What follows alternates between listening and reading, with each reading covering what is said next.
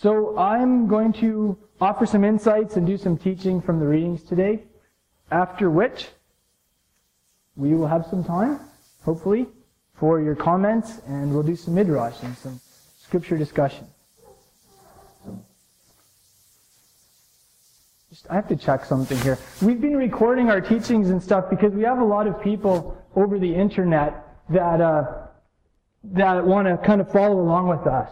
And I'm not sure if you noticed, but this week our Facebook fan page for Crown of Messiah was published, and I noticed at least 15 of you clicked on as fans, and we regularly post a lot of our congregational activity on there. So if you're on Facebook, if you're not a fan yet, check us out.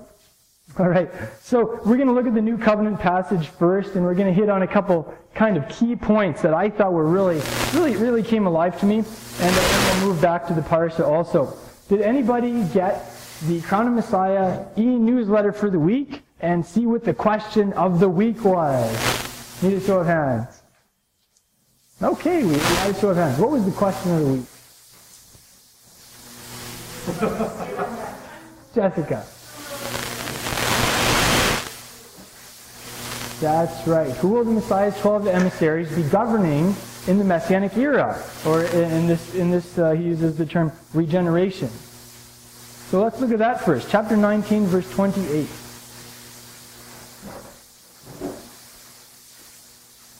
This is a fascinating theme that we discussed at our Biblical New Month, our Rosh Hashanah celebration a couple weeks ago.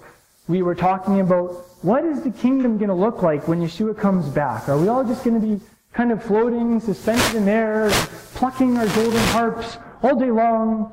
I'd say day and night, but there's no night, of course, and just prancing on the streets of gold, or what's it going to look like? And we talked about how there is going to be a literal 1,000-year period of time where Messiah is going to rule from Jerusalem, and where many of the ancient promises made to the forefathers, Abraham, Isaac, and Jacob, and many of the prophecies made by the great prophets, Isaiah, Jeremiah, Ezekiel, they're all going to be fulfilled, because they haven't been fulfilled yet, and it has to happen. And this is a great glimpse of that 1,000-year period of time. In the Christian world, we call it the 1,000-year reign of Christ.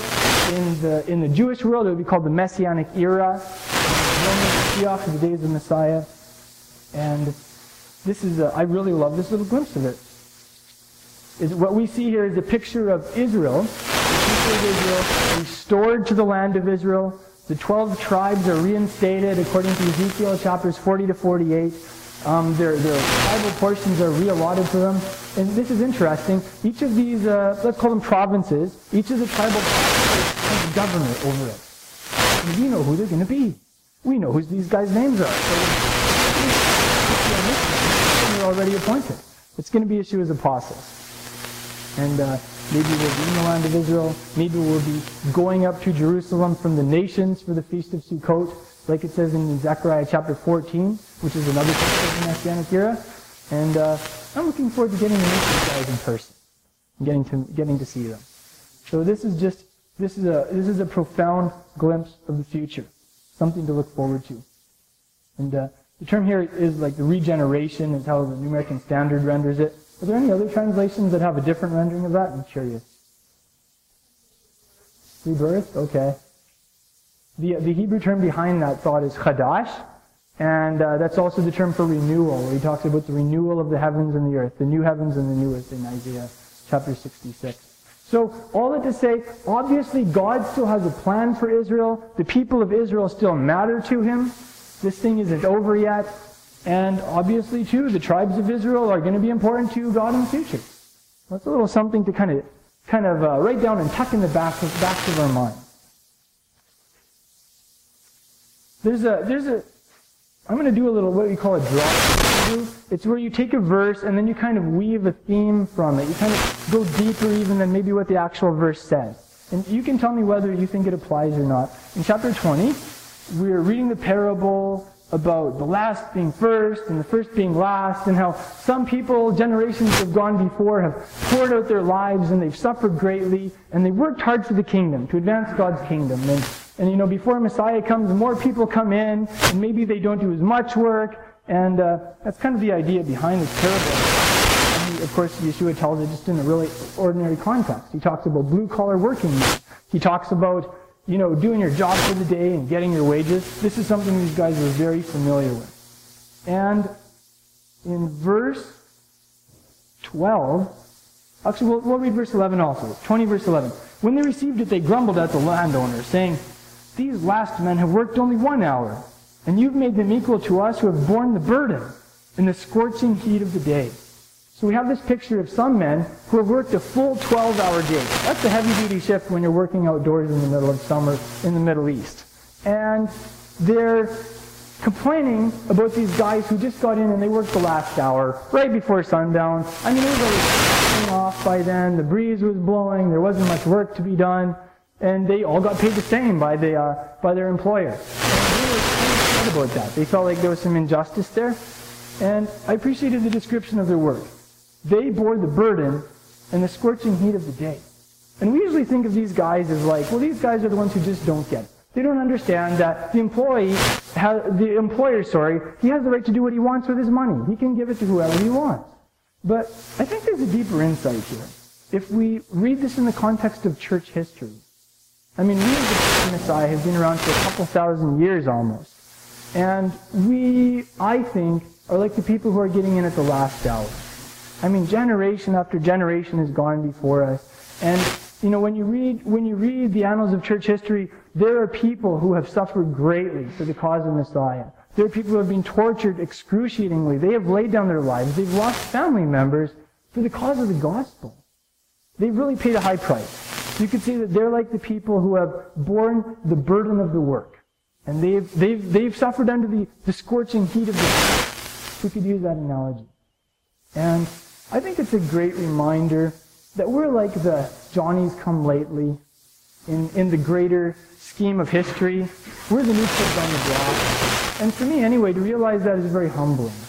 I realize that generations have gone before me, and they have toiled for the kingdom. They have laid down their lives. And for those of us who know our church history, we've studied our church history, and some of us have been shocked to discover the skeletons in the closet, the dark side of church history. There has been anti-Semitism. There has been something of an apostasy, falling away from some of the original biblical faith. There's been some messy stuff, because when humans get involved, it gets messy. It gets messy when we religious humans get involved. It gets really messy. So there has been that element. But, and sometimes we read church history, and some of us really wrestle with this. It's hard to deal with. And for me, anyway, it's a great reminder to focus on the good that previous generations have accomplished, that they did the best with what they had, that there have been people in every era who have loved God with all their hearts, and they have borne the burden of the work and the heat of the day. And we honor them. We uphold our believing heritage in that regard. I think also for those of us who are Messianic Jews, many of us are just coming back to the roots of our faith. We're embracing the Torah, a Torah lifestyle that Messiah modeled for us. And again, we are really Johnnies come lately to the Jewish tradition, most of us. Many of us are really new to the Torah. And I think once again, it's a great reminder to honor the Jewish world who have paid a very high price to uphold the Torah. The Jewish people have suffered greatly to honor the name of God, to preserve the written word, to do the things that God spoke that the people of Israel should do forever. Things like the weekly Sabbath, like circumcising children, like adhering to the dietary laws. I thought it was really fitting that this theme pops up in today's Parsha, because this is the central theme of Hanukkah. I'm sure you're all already thinking that as I talk about it. And all that to say, just like there is some non-biblical stuff in church history, there's definitely some non-biblical stuff in Jewish history also. And when you return to the Torah, of course you can't just swallow everything hook, line, and sinker. You have to use discernment. You want to compare things to the truth and the full counsel of the Word of God. But it's just a great reminder for us, I think, to honor the Jewish people also, who have borne the burden of the work and the heat of the day, who have brought you the Torah, the written Word of God, who have preserved the traditions that our Messiah himself followed and modeled for us. And so, as we examine some of the Jewish practice and we sort out some of the non-biblical stuff, let's remember to do it with honor. Let's remember to honor the Jewish people and the Jewish community. That's something really, really close on my heart. I mean, for some of you who are maybe newer to the whole Messianic community and everything, maybe this doesn't maybe apply so much, but this is a very, I believe this is a hot topic in the Messianic community, and it's something that needs to be addressed. You know, there's a place for honor. Great. I love reading Torah Club. First Roots of Zion's Torah Club. They're on their 6th edition this year. I wanted to read a section from Daniel Lancaster's commentary on the servant passage in Matthew chapter 20, verses 20 to 28. I really enjoyed it. The reason I want to read it is because he gives some historical background to the Master's comments. He lists the geography of why Yeshua was saying what he was saying. And for me, anyway, it really brought it to life. So in Matthew chapter 20, verses 24 to 28, I'll just read a little bit to you here. Shalom's request for her two sons took place just on the edge of Jericho on the road to Jerusalem. The other 10 disciples heard about it and were immediately irked. Just off of the road from where they began to argue was Herod's winter palace. Does anybody know that? It was a beautiful ornate building with pools and gardens and courtyards surrounding it. Historically, it was the scene of much treachery. It was in his palace at Jericho that Herod the Great had encouraged Aristobulus, the popular young high priest, and Herod's brother-in-law, to go swimming. Nice day for a dip in the pool, don't you think, Aristobulus? Do you think that was a good Herod voice? I don't know how Herod sounded. Jealous of Aristobulus's popularity with the people and frightened of his growing political power, Herod instructed one of his servants to drown the priest. With Herod looking on, Aristobulus was pushed into the water until he was drowned. The incident was reported as an accident, but everyone knew better. When word of the murderer reached Antony and Cleopatra in Egypt, Herod was forced to appear before them in Egypt. Thanks to copious bribes he had brought with him from Jerusalem, however, Antony disregarded the charges. Herod's palace in Jericho was also the place where that wicked king had imprisoned the prominent sages of his day, in order to have them slaughtered in celebration of his own funeral. All of that had happened a generation before the disciples stood, arguing across the way from the palace. But those infamous stories were certainly well known and remembered. To quiet his disciples, Yeshua motioned toward the palace. In its greenery, wealth, and splendor, patrolled by armed soldiers, frequented by Roman noblemen and politicians, it was symbolic of political power. The Master said, you know that the rulers of the Gentiles lord it over them, and their high officials exercise authority over them. The disciples knew it all too well. Not so with you, he continued. Instead, whoever wants to be great among you must be your servant, and whoever wants to be first must be your slave, just as the Son of Man didn't come to be served, but to serve, and to give his life as a ransom for many. And he closes here by mentioning a neat connection. In the same way, we learn in this week's Torah portion that Joseph served as a slave in Potiphar's house. His willing submission and humble spirit exemplify the servant heart Messiah speaks of here. Of course, Joseph's humble attitude of service toward others eventually elevated him to the highest position in the land. Before he could become great, he needed to be a servant. Now, many of you knew that about that fact, that Herod's palace was right there on the way to Jericho. That it was highly probable that those stories were what Yeshua was referencing when he talked about the rulers of the Gentiles lording it over them and their bad example. I didn't know that, but it really brought those words to life for me. I have a book here that I read last year. It's one of the few books that so spoke to my heart, that I so connected with, that I would literally shout out loud sometimes when I was reading it. Like, it would just be like, that is so true! I've always thought that, but I never had to express it. It's a book called Why Men Hate Going to Church. And contrary to the title, it's not a negative book. It's a very positive book. It talks about why there are fewer and fewer males who are going to church, percentage-wise. And then he has several chapters about what we can do to change that. I really connected with the stuff this guy was talking about. But one of the things that he was talking about in this book was... And I don't know, I think this probably applies to all of us, not only to males, but he talked about how deep in the male soul there's a need for greatness. You know, to be someone great in some way, to do something great in some way. And maybe for some of us it's been really suppressed from childhood. in the name of whatever, false humility, or something or other. And maybe especially in Saskatchewan, sometimes we deal with that. I'm not sure. But he talks about how that was put there by God, because God wants each of us to grow up, to become great for Him, to bring greatness to His name, and to live lives like great lives for Him, to accomplish great things for Him who is worthy. That really spoke to me. And I feel like Yeshua's words in this section also really tie into that. It's notable that when Yeshua's two disciples, James and John, this is funny, like, their mom brings them to the Master, and she's like, okay, so Master, you see, she does the whole thing, like, she gets down on her knees before Him, and she's like, oh, Master, let my son sit on your right and left-hand side in the kingdom at the banquet table. I mean, talk about ambition, hey? And his response is very notable. Instead of being like, you are the most arrogant person I've ever met in my whole life, or instead of like scolding him and being like, you don't have a clue about humility, like, you really have a lot to learn. It's interesting what he responds with. He just asks her a question. Well, he asks them actually. He says, can you guys go through the stuff that I'm going to go through? And what he was doing there is he was showing them the path to that intimacy with the Master. He was showing the biblical way to greatness in the kingdom. And he didn't say that was a bad thing. He just showed them how to get there. He said, guys, it's going to take a lot of humbling yourselves. It's going to be really painful. Like the degree of excruciating pain that I'm going to go through, you're going to encounter that too on the path to greatness in the kingdom.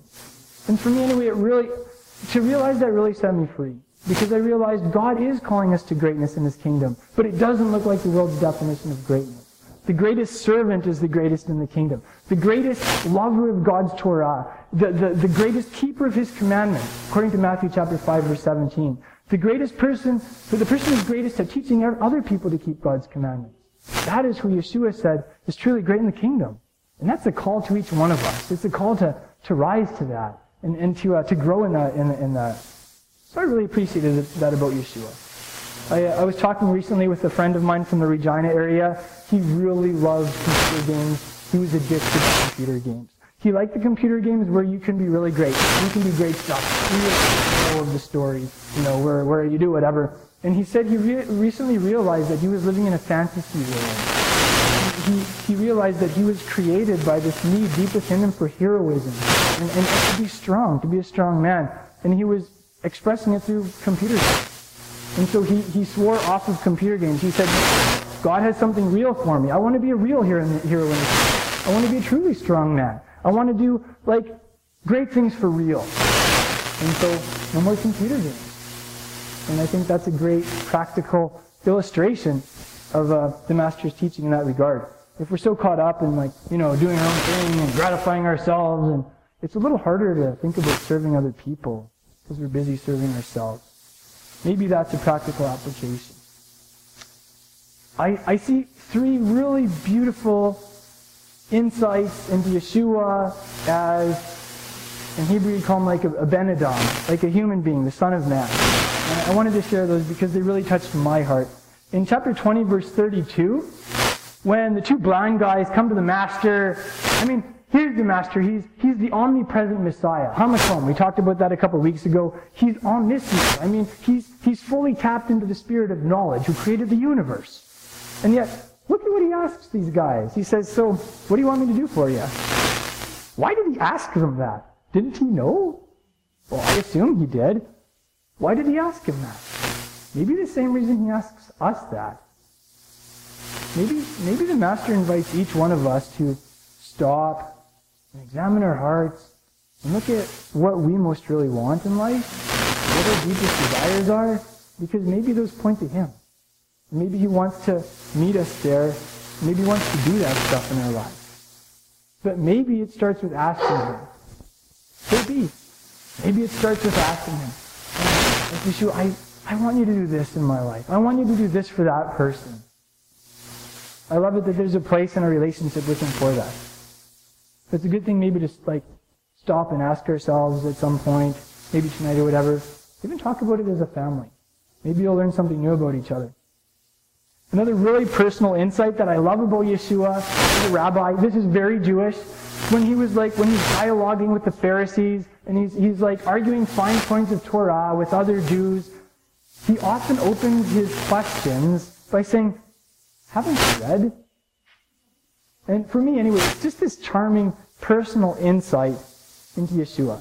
I have yet to have encountered anywhere else in Jewish literature where that was a common way of opening a dialogue. I don't know, Paul Daniel, you study Jewish literature. Have you encountered anything? Okay, that might have been like a Yeshuaism, if I could coin that term. Haven't you read this? So it's, for me, anyway, I really love it. I mean, these guys were Torah scholars. They had the whole Bible memorized, eh? They had read it over and over and over again. And here he is asking them, "Haven't you read?" So I think there's a note of humor there. He probably asked you with a smile on his face. I want to try and incorporate that into my conversations more, just for fun. We should try and do that. Just because, I mean, we're disciples of Yeshua. He's our rabbi, you could even call him. And a disciple's job is to imitate the master, right? So maybe we can try and incorporate some of those fun little personal things into our conversations also. That was something I really enjoyed from this parsha. And then the final one, it's more of a personal thing about the master. I shared a couple weeks ago how something I really struggle with is my image of God. I struggle with an image of God that's sometimes cold and distant. And of course He's sovereign, He rules the universe, but He doesn't really care. That's kind of the image I sometimes struggle with. And I've had to consciously work through that and keep letting that go and keep opening my eyes to my true Father in heaven.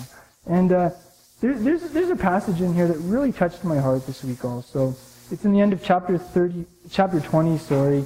And when you just stop and you envision it in your mind, you have this blind man. You know, in Israel, if you were blind, you were severely, it was not a good situation for you. Life was so hard. And of course, it's not like being blind now is so great either. It was especially hard. And of course, so you have these guys.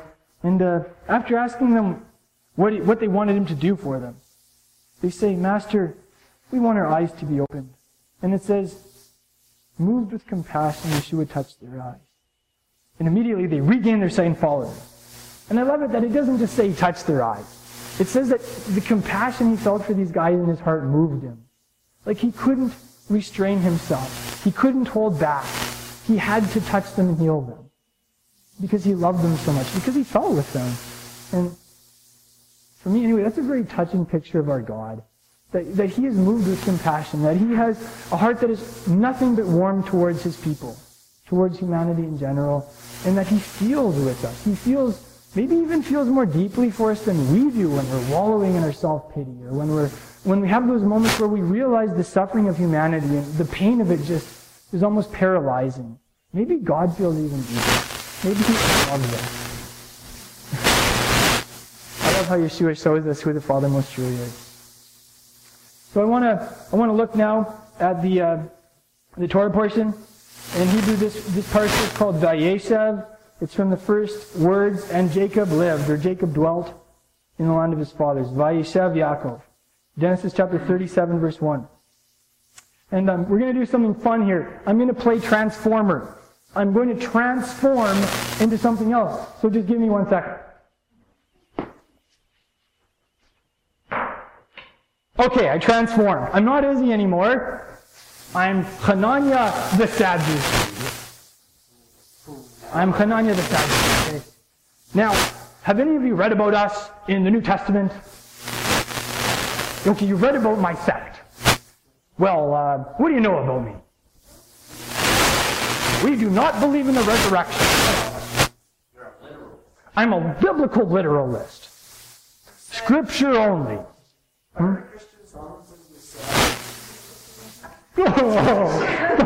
Stop!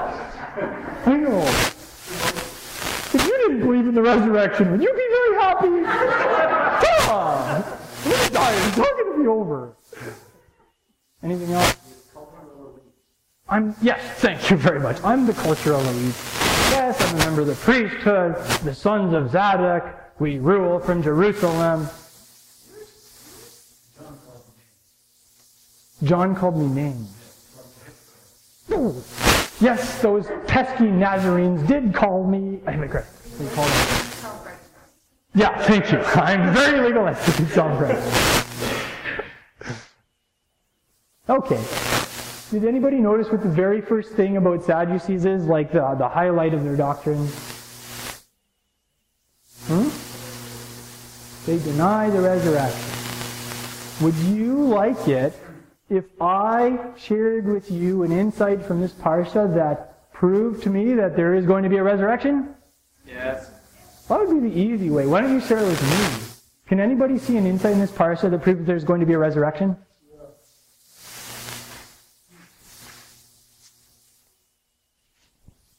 Thanks for playing along with the... Yeah, you. What did you... Oh, yeah. Oh, yeah. You're my friend. You realize that I'm part of the Power Elite. Okay, yeah. Well, Joseph's friend, the 12 stars, and the sun and the moon was bowed down to him.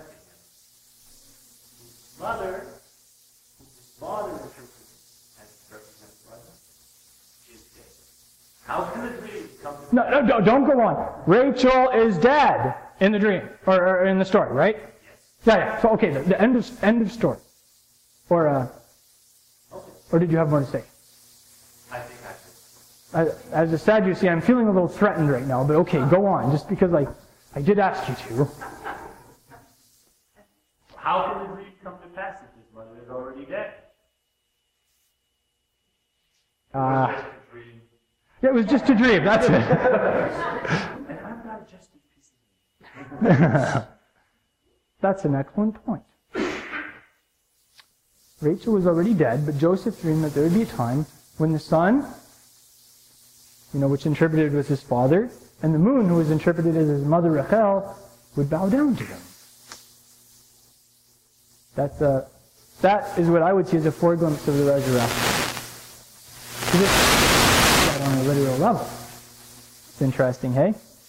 So, take that little scriptural weapon, put it in your biblical arsenal, and next time you meet a Sadducee like me, you'll be armed. Yeah, they all died. And if they get what they wanted, they're not coming back either. Oh, man. Great. Okay, I want to read to you yet again from Torah Club. Something that, like when I read the Word, there's so many levels that you can read it on, but for me personally, I really love the literary side to the Scriptures. The wording is often so beautiful, it is so profound, it flows so nicely like poetry. The stories are so crammed with drama, with romance, with suspense, with all of the elements that make a great story or a great movie. Did any of you notice that? And I don't know. I think the Joseph story must be like the creme de la creme of just stories that have great literary value in the Torah. I mean, wow! Just that alone tells me God wrote the Bible, because human minds, I don't know, you'd be hard-pressed to come up with such a great story. I wanted to just read to you a short quote about the irony that comes true in this portion.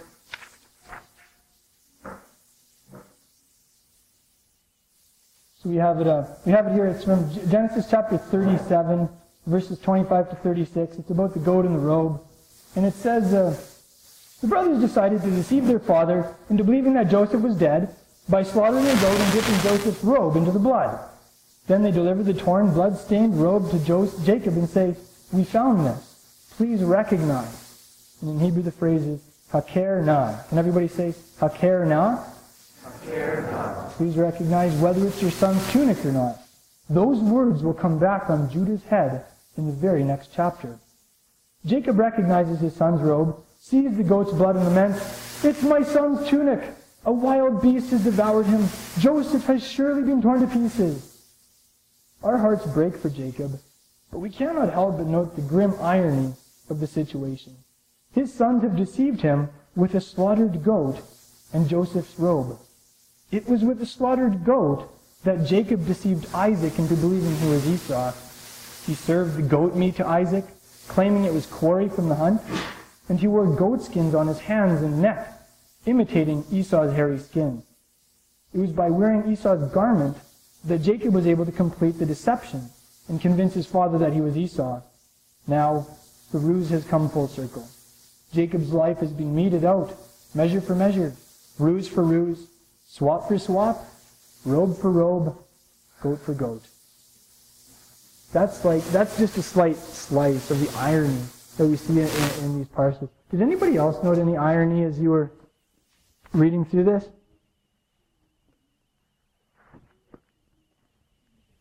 Another one, of course, would be with Judah. He deceives his father with the goat. He goes on to be deceived in the next chapter by Tamar, who received a goat also in payment. And it's just the theme of concealed identities and things not being what they seem to be just run through these scripture passages. And of course, there's some deep teachings in those. One of the things we've been talking about in the last several weeks is this theme we're on of appearances. That things are not as they seem to be. And we've been talking about how if we just look at the world based on appearances and we go with kind of the status quo definition of reality, we are going to be living in a world that is less than in touch with real reality. We've been talking about how needful it is to see the world through Yeshua's eyes, to get the Father's perspective on things. Because if not, we're going to be like some of these guys in the story. We are going to be so out to lunch. We are just not going to get it. We're going to think we know what's going on, and we're just not going to have a clue. And this kind of continues in this parsha. Last parsha, we talked about how ironic it was and how paradoxical it was that Esau, who is like your ultimate fleshly man, who is like your ultimate godless guy who just didn't really care about his biblical heritage or whatever, he ended up getting to live in the land of Israel. He ended up starting a country, Edom. They had quite a nice line of kings long before Israel ever had a king, it says in the Torah. Looked like they were very successful. Looked like that guy sure had God's blessing. And meanwhile, Jacob, who had God's blessing and birthright, he goes down to Egypt. In other words, he goes out of the land that was promised. They plunge into exile. You know, eventually a Pharaoh arises that is absolutely brutal and brutalizes the people of Israel. It was an extremely traumatic time for them in their national history. And if you look at Esau and Jacob, we were talking about last week, who did it look like God was? Well, Esau. But as it turns out, such was not the case. Things were not as they appeared to be. And we have the same thing. Joseph is the good guy in the story. Joseph has integrity. Joseph is doing his very best to do what's right. And he really gets rewarded for it. His brothers betray him. I'm sure that was very painful to him. He gets sold to the Ishmaelites. He goes down to Egypt. When he resists temptation, he gets even lower. He's stuck in a prison, which probably was a very unpleasant experience.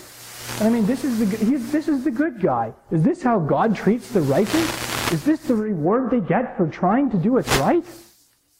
And meanwhile, Judah, we have this chapter with Judah and his antics. It's almost like with the story of Joseph, bookended on either side. Judah's doing what he wants. He's just free to run around, and you know it looks like Judah is the guy who is really living it up. Judah looks like he's the guy who is getting the blessing. At least you know by the world standards, you want to be like Judah, not like Joseph. But things were not as they appeared to be. The story didn't end there, did it? Judah's story of loose living, of not really giving a care about God, it ended in great heartbreak. He lost his wife.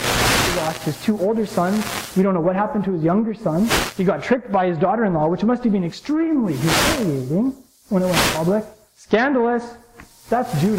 That's what happened. That's how his life ended. And what happened with Joseph? Joseph went to the lowest of the low in Egypt. But from there, God did reward him. God did raise him up. Blessed were those who mourned, because they were comforted. Blessed were those who hungered and thirsted for righteousness, because they were filled. And of course, the two statements from Matthew chapter 5 are such a great illustration of that. So, you know, that's an encouragement to us. To do what's right and to love God because of who He is. And to look at the big picture.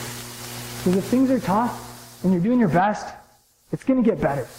Be encouraged. It's going to get better. Just stay true to Him. Expectation. That was the other thing we've been on lately. Isaac and Rebekah, they were childless. Things were not going as they expected. But God did answer their prayers. 20 years later, Rebekah didn't get what she expected again. And she sounded very baffled, puzzled, maybe even bewildered. Maybe she had a faith crisis. We see the same theme in this Parsha. And I think it's relevant because each of us have sub to unconscious expectations about God and what's going to happen if we cash in with Him or whatever. You know, it's like, well, you throw your lot in with God and life's going to be great. It's just going to be one smooth ride, a bed of roses, everything's going to be super, you know. Basically, Jesus exists to make you happy. And if you say the sinner's prayer, you'll be happy and everything's going to be perfect. Sometimes, like, as crazy as it is, we have these subconscious expectations, hey? Even though, like, the Master did teach differently. And Joseph, I think Joseph's life is a great illustration of how sometimes, even though ultimately, yes, there is glorious joy promised to us in the kingdom, things are going to be so wonderful. I mean, you know, but we do have some trials in the meantime. Joseph had these dreams. They placed some expectations in his mind. And these were expectations in accord with reality, weren't they? But things didn't go as he thought. And there are four key insights about Jacob's expectations that I wanted to point out, because they're not immediately discernible. The first one is in chapter 37, verses 15 to 17. And it talks about a man. It says, a man found him, and behold, he was wandering in the field, and the man asked him, "What are you looking for?" He said, "I'm looking for my brothers. Please tell me where they're pasturing the flock." Then the man said, "They've moved from here, for I heard them say, 'Let's go down to Dotan.'" So Joseph went after his brothers and found them at Dotan. Who was that guy? Where did he come from? How was it that he heard Joseph's brothers talking, and he appeared just in the nick of time to send Joseph to his disaster? Did you have a thought about that? Yeah. Something that similar that happened earlier. Oh man. Oh yeah, Jacob wrestled with a man also. I wonder how many times Joseph referenced that event in his mind as he went through the troubles that he went through. Maybe he stopped and thought about that man and wondered what that was all about. Maybe that was a clue from God. You know how we've been talking about the tittles of the Torah? Yeshua said not a jot or a tittle would be done away with. And we've been talking about these little in the Hebrew textbook teachings. You're never going to have them in your English Bible because it's impossible to translate them. And my tittle radar has detected a tittle of the Torah in this Parsha. So I wanted to show it to you here. I'm just going to walk over and point it out. This is the bottom of the page. This is a picture of my Tanakh, my Hebrew Bible. It says, verse 12, Nikud al, there's a two-letter Hebrew word there, Aleph Tav, et, is how that word is spelled. And what that means is there are dots over a Hebrew word there that's spelled with the first and last letters of the Hebrew alphabet. Now there's like this really deep, really profound teaching about this that we can't go into too much depth, but let's just put it like this. Revelation used the Alpha and the Omega, didn't he? The first and last letters of the Greek alphabet.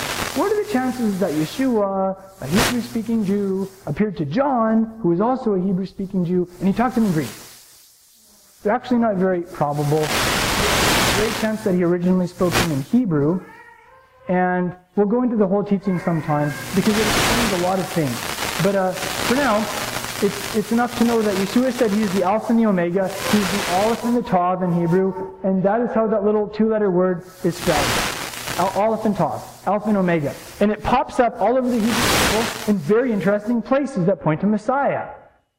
So this is interesting that in the Torah there are these dots over this two-letter word that points to Messiah, and it says something about him. So let's just have a look at that. It's in chapter 37, verse 12. It says, "Then his brothers went after their father's flock in Shechem." It's the very first verse of this narrative about Joseph's betrayal. And This word isn't translated in your Hebrew Bible because it doesn't really have a function in English. In Hebrew, it indicates like the receiver of the action in a sentence. What's the technical term for that, Paul Daniel? The marker of the direct object. So, anyway, the point of all this is just to say that there's something in the story about Messiah, who is the Aleph and Tav, the Alpha and the Omega. On a very basic level, we could see that Messiah went down to Egypt. Messiah wasn't kidding when he said, "I'm always with you, even to the end of the age." On a yet deeper level, we can also see that there's something about Messiah that indicates that he's going to be rejected by his brothers, and that things that happened in Joseph's life are going to happen in the life of Yeshua, whose father's name was Joseph, therefore his Hebrew name was Yeshua ben Yosef, and who also had a little brother named Joseph. Did anyone notice that? Yeshua's dad was named Joseph. He had a little brother named Joseph. Yeshua had Josephs on either side of him. I wonder if that's a hint that there's something about the Joseph story that points to Messiah in very profound ways. Was it an accident that his legally adopted dad's name was Joseph? His younger brother's name Joseph? I don't think so. So, as we continue on in the Joseph narrative, we're going to see some very interesting things about Messiah. Okay, two more insights into Joseph's expectations and the way things played out in very creative ways. Oh, if you want to flip to the next slide, I'll just show you. There's the Aleph and Tav right in the middle of there. Here, I'll point it out to you so you can see. See, it says, Lerot, to shepherd, et, son. There's the Aleph and Tav with the dots over it. Et ton, which is like the flock or sheep, and it goes up from there. Okay, two more insights into that. This next one is like my personal thing. I share it every single year because I think it's really cool. When it talks about Joseph getting thrown down into prison in chapter 39, verse 20, let's look at that. Chapter 39, verse 20. It says, "So Joseph's master took him and put him into the jail, the place where the king's prisoners were confined.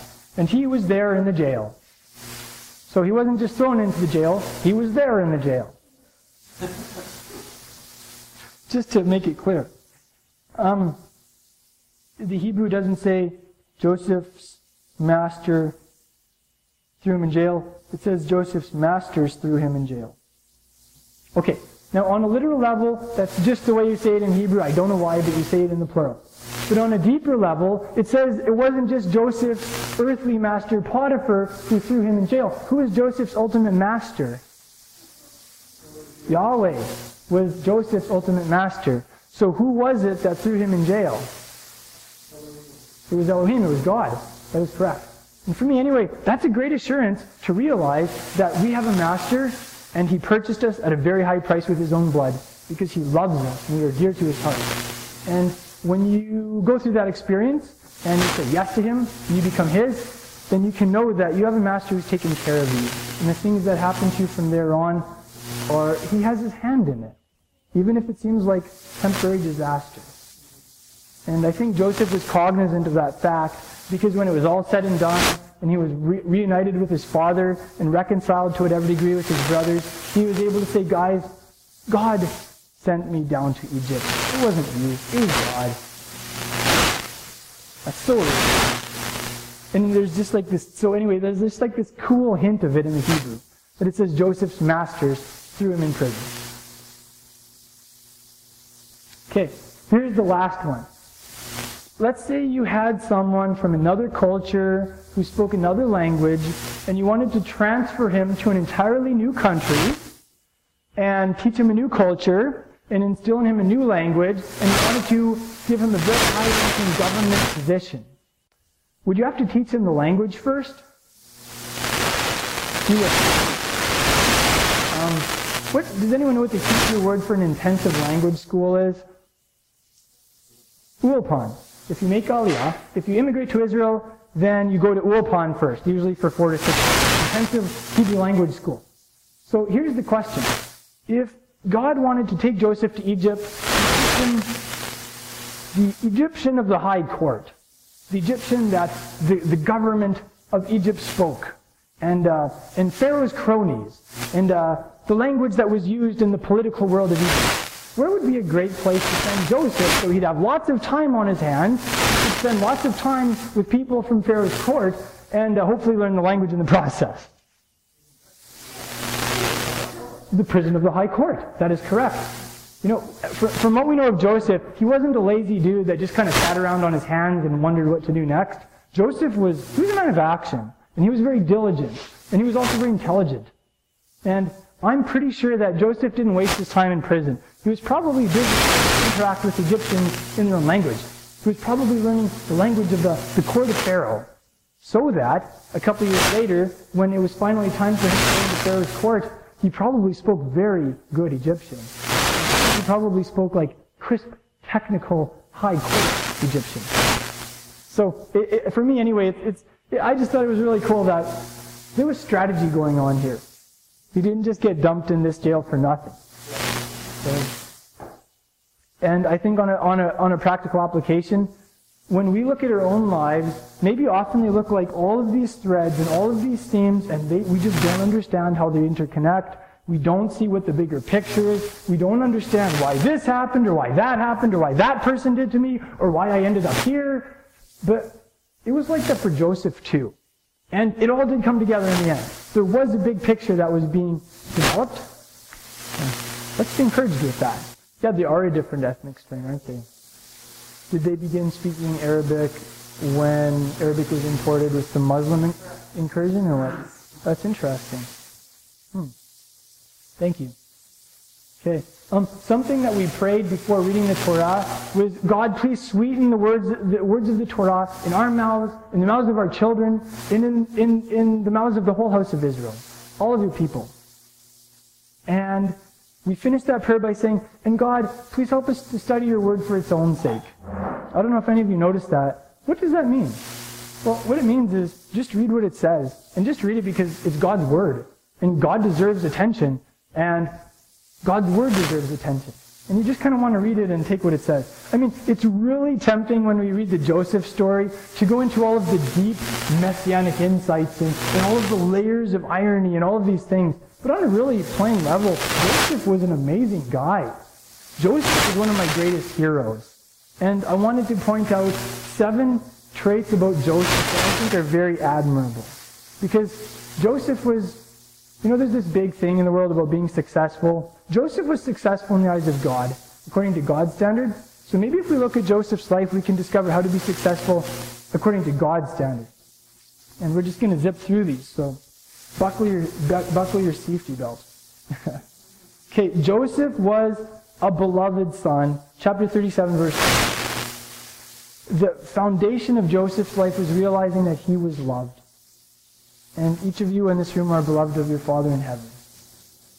And that's the start of it all. And if we haven't experienced that from Him, just stop everything, put the brakes on life, and just go to the Father and let His love soak deep into your heart.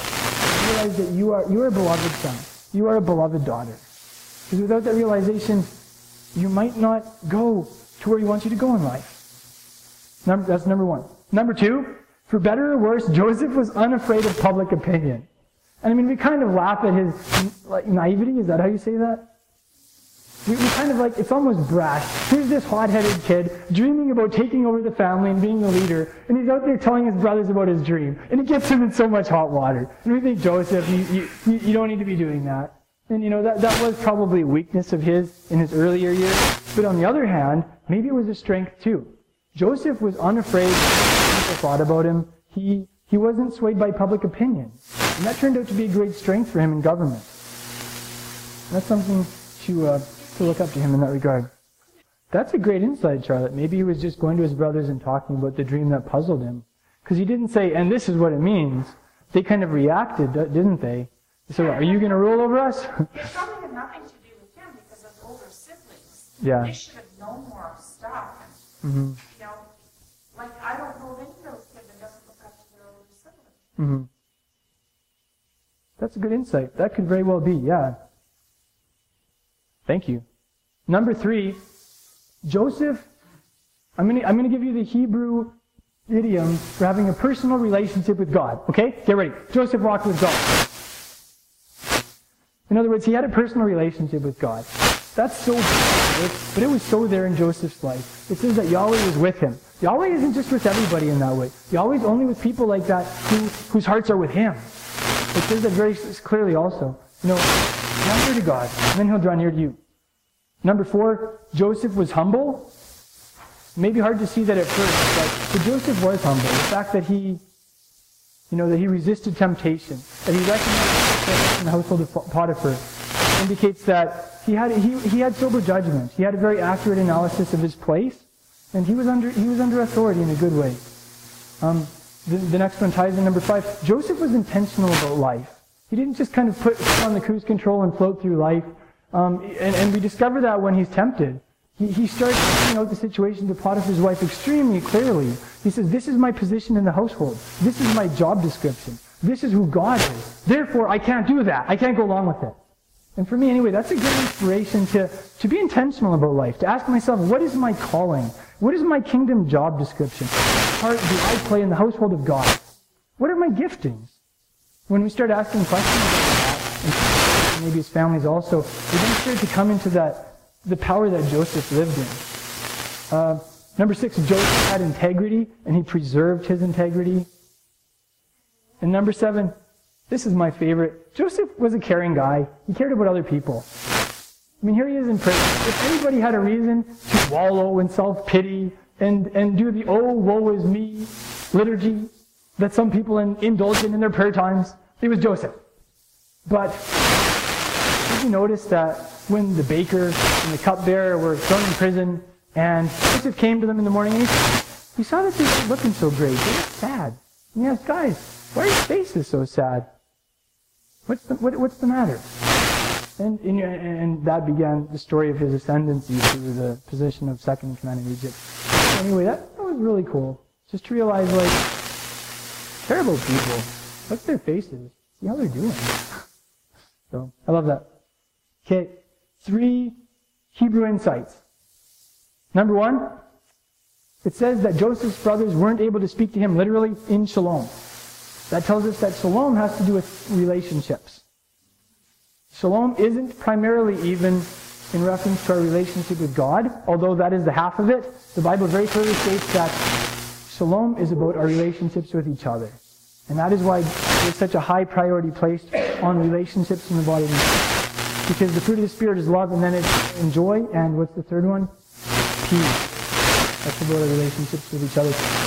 Paul said that the kingdom of God isn't so much about eating and drinking as it is about righteousness and peace and the Holy Spirit. So that's the Hebrew contextual understanding of peace. Joseph's answer to his dad is really touching. In 37 verse 13, his dad asks him to go on this mission, and Joseph says, Hinani in Hebrew, which is translated like, here I am, Father, or I'm available.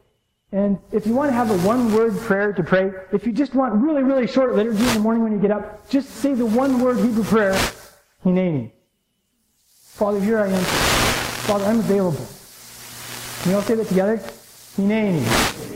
Hinani. Write that out on like a sticky note. Put it on your bathroom mirror or on your bedroom wall or something.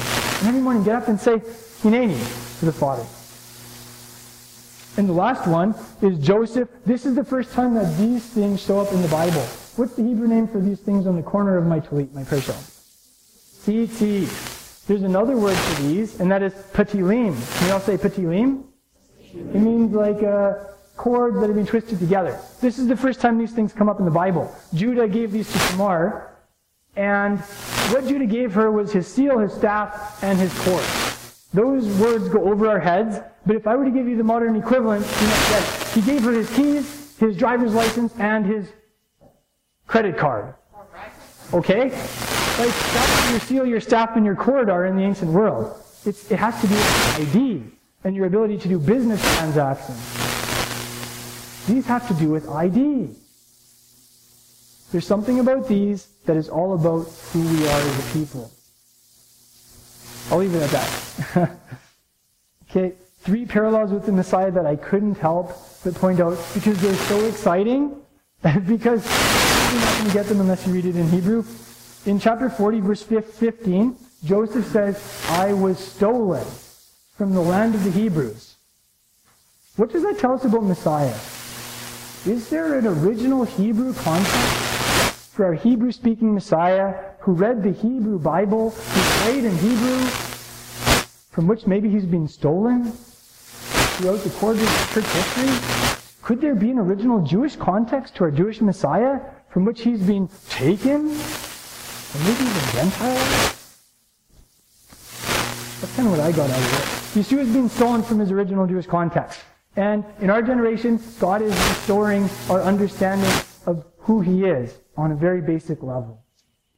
And that's how we can see that parallel in the life of Joseph. Oh, this one floored me. Joseph's garment is called a pasim. It's like multicolored garment. And the word there to key in is pasim. Now there's an ancient Jewish tradition from before Messiah was born, it's recorded in the Midrash, that draws this parallel between his garment and casting lots. Because the word for casting lots is pretty much the same as his garment. So there's this ancient Jewish tradition that was floating around, it's not written in the Bible, that says that Joseph's brothers actually cast lots for his garment. What did they do with Yeshua, son of Joseph's garment? If you were a Jew who was familiar with this tradition in Yeshua's generation, that would have been riveting and unmistakable. And you can only get that from reading Jewish literature from that time. Yeah. So those were the biggest insights for me from this parsha. And let's if anyone has any comments or questions, we have another 10 or 15 minutes, and then we'll wrap up. If any of you need to, we don't usually have 3 hours, we usually have 2 hours. So if any of you need to, get up and move around or whatever, you can do that. Do some cartwheels or jumping jacks or whatever. Feel free to do that. But yeah, does anybody have any comments or questions from this parsha and also from the New Covenant passage? Okay, I'm going to drop one deep bomb on you for the parsha, because some people I think are really going to love this. There's a connection between the Hebrew word for sheaves and worlds in Hebrew. There's a book here, Etymological Biblical Dictionary of Hebrew. It's a phenomenal book if you want to really go deep. And the basic idea there is, just like Joseph's brother's sheaves eventually were subjugated to his, there are quite a few worldviews out there right now. And if you ever read the news or study global conflicts, then you'll discover that a lot of them are in conflict with each other. And generally they struggle for ascendancy, and if you're dealing with certain ones, even like Islam, they want to take over the world. And the Hebrew word for this is the sheaves. So just like Joseph's brother's sheaves all bowed down to his, Yeshua has a worldview. We're going to call it Messiah's world, and all the other worldviews and ideologies and agendas are ultimately going to be subjugated to Messiah's world. Messiah's world is like the rock. And when he rolls in, everything else is crushed to powder. And the degree to which our little worlds are not in touch with the reality of his world is the degree to which our lives are going to be blown apart when he comes back, and we're going to be really traumatized, to put it lightly. So it's a great inspiration to study the truth of the Word, to conform our lifestyles to the whole counsel of God's Word from Genesis to Revelation, and to make sure that Messiah's world is our world. It's going to make things a lot easier when He comes back. There are some other really cool insights with those cognates, those Hebrew cognates, but I'm not going to get into them. And to follow off, just like there were 11 sheaves that bowed down to Joseph, how does the book of Matthew end? Let's finish with that verse, because Yeshua is the first and the last, and it's nice to finish off with something about Him. Matthew chapter 28, verse 16. But the 11 disciples proceeded to Galilee, to the mountain which Yeshua had designated. When they saw Him, they bowed down. There's the 11 bowing down to Joseph. Here's the 11 bowing down to Yeshua. He is worthy to be worshipped. Shalom, I'm Izzy Avraham, and thank you for joining me for this talk. I delivered these messages live during the years I was leading a congregation. They're now hosted by my Hebrew school, Holy Language Institute, at holylanguage.com.